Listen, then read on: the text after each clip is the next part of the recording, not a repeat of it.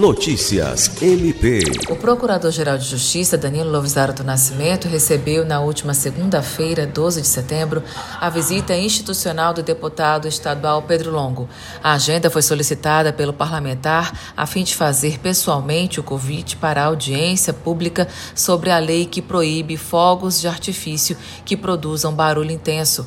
A audiência está marcada para a próxima quinta-feira, 15 de setembro, na Assembleia Legislativa do Acre.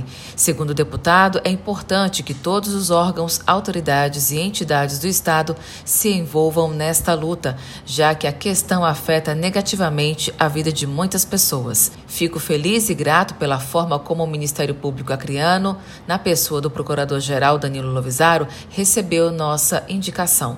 Vamos continuar lutando para que essa lei seja cumprida. Alice Regina, para a Agência de Notícias do Ministério Público do Estado do Acre.